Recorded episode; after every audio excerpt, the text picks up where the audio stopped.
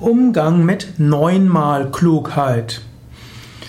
Neunmal Klugheit heißt ja, dass jemand denkt, er ist sehr viel klüger als andere.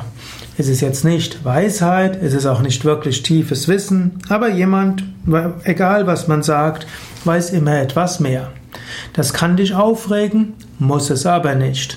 Angenommen, du triffst auf jemanden, den du für neunmal klug hältst oder der dir so erscheint, das macht doch nichts. Was soll's?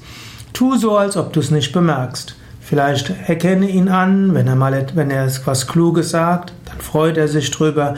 Und ansonsten gehe ganz normal mit ihm um.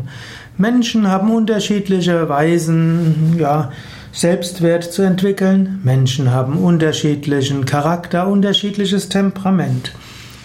In den meisten Fällen ist es gut zu schauen, was ist dem Mensch wichtig und ihn dann dafür anzuerkennen, was für ihn wichtig ist.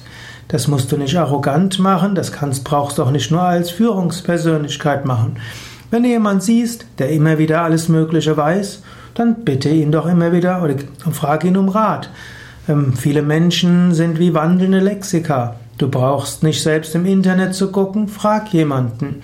Profitiere von dem neunmal Klugen, oft weiß er eine ganze Menge.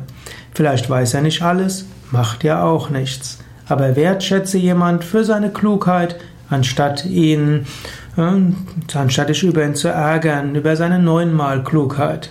Und wenn der andere immer das letzte Wort haben muss in einem Gespräch, ist doch auch nicht so tragisch.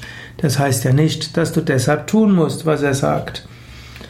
Etwas Gelassenheit, etwas Weisheit, etwas Loslassen, das kann dir viel weiterhelfen, auch und gerade im Umgang mit neunmal Klugheit.